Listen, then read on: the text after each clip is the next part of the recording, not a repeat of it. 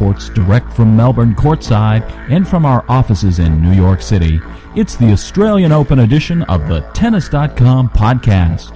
And here's your host, Ed McGrogan. Hey, good morning. Day two of the Aussie Open uh, finished here. This is Ed McGrogan talking with Steve Tignor, who's down in Melbourne. Uh, Steve, hello again. How you doing? Hey, good. Uh, so just want to know what um, what you saw on day two. Um, I know it was a, another pretty hectic first round day. Um, there's a yeah, couple, a lot of matches. Yeah, Uh, yeah, Pretty much, you know, Melbourne. The Melbourne Park is this is bigger than I thought it would be. I don't think it's as big area-wise as the U.S. Open, but it, it stretches for a long, sort of one end to the other is a long stretch, and um, you just get the feeling there's match after match after match out there um, that you could watch all day. Like even halfway through the day, I heard a crowd noise for the Baghdatis match that I didn't even know was happening, and went in and watched the fifth set of that, which was which is always exciting because of the um, the Cypriot crowd, and he had he had them going as usual. But I guess the first thing to talk about is seeing uh, Juan Martín del Potro for the first time. First time I've watched him play since the Australian Open last year, and he looked he won in straight sets over Dudi Sela. They played a really good tiebreaker, 15-13 first set tiebreaker that pretty much decided the match. After that, it, the energy went down, but that was that was exciting. Um, yeah. I Del thought Potro- for that I, that was that one was on TV. I, I did think Del Potro, you know, on on many of his forehands looked especially, uh, you know, good for a guy who hasn't who's played about two matches in a year, and then Yeah, uh, and, and and they came yeah, and they came during the tiebreaker where it was obviously the match at, at that point was still kind of hanging in the balance.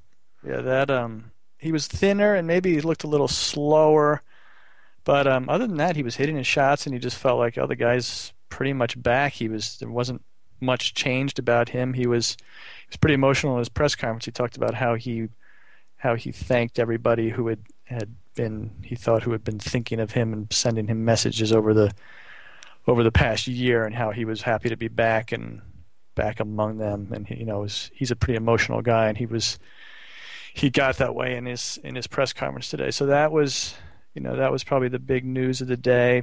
Other than that, I watched a little of Donald Young fizzle immediately against Marin Cilic. He was a completely different player than he was in the in the qualifiers. Um, obviously, Cilic is a different type of opponent, but Donald Young was um, just didn't have it.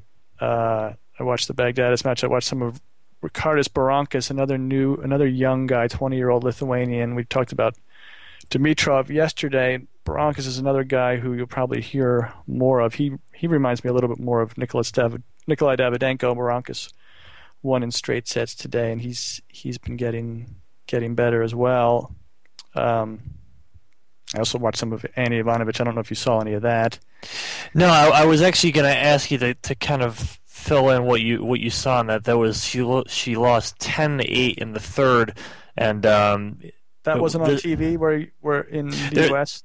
it, there was uh, it was some on TV. It was um, it was getting you know some back and forth coverage, but that um, I, I was just kind of wondering what you saw out of Ivanovic, just because um, of a, a little bit of a mini surge that she had coming from the end of last year, and um, sort of trying to rein in that the service toss and pretty much everything Mhm. with her game, and she kind of worked her way back into the top twenty, and um, yeah, this is kind of a, you know, a much earlier loss than I think some people would, would anticipate yeah, she, from her. Um, her serve wasn't horrible. It wasn't. She did have a little of the service, the toss problem, but um, that wasn't the main issue. She was getting it in. I mean, Makarova is a good player. She's almost. She basically looked about as good as about as good as Ivanovic. They played. A, they played a lot of long um, back and forth, sort of side to side baseline rallies, and sort of a typical match. Um, when it gets into the late in the third set and nobody can finish it off, it was you know it was well played. It wasn't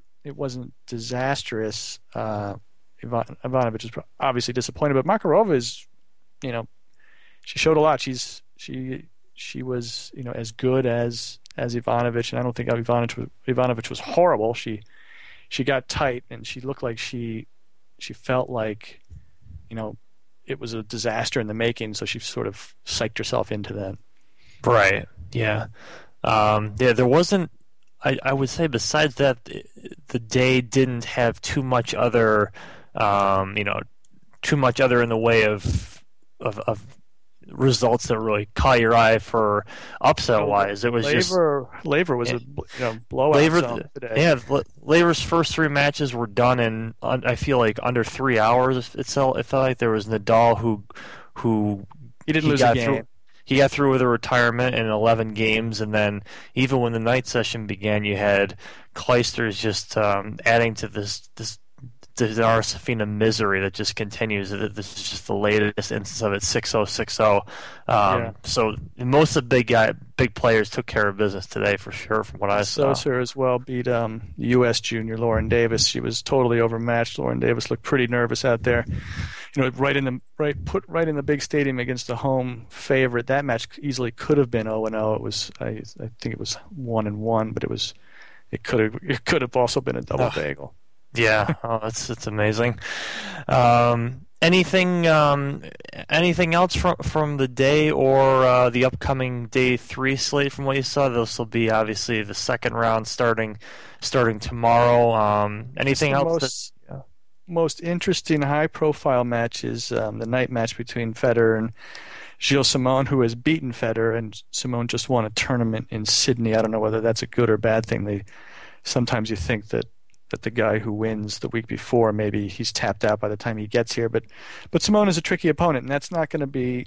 Well, I mean, I thought Lukas Lacko might be kind of a tricky opponent for Federer, and he beat him one of the, also an extreme blowout. So, but we'll see. That's that's something to look forward to. I think uh, as far as as far as top guys, that's maybe that's that'll be a, a little more interesting match.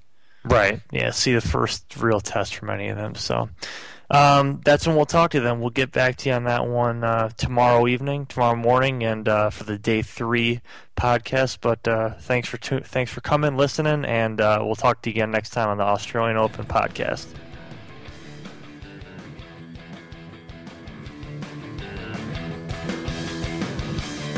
You've been enjoying Tennis.com's weekly podcast. Thanks for listening. For all the latest news and events, head over to Tennis.com.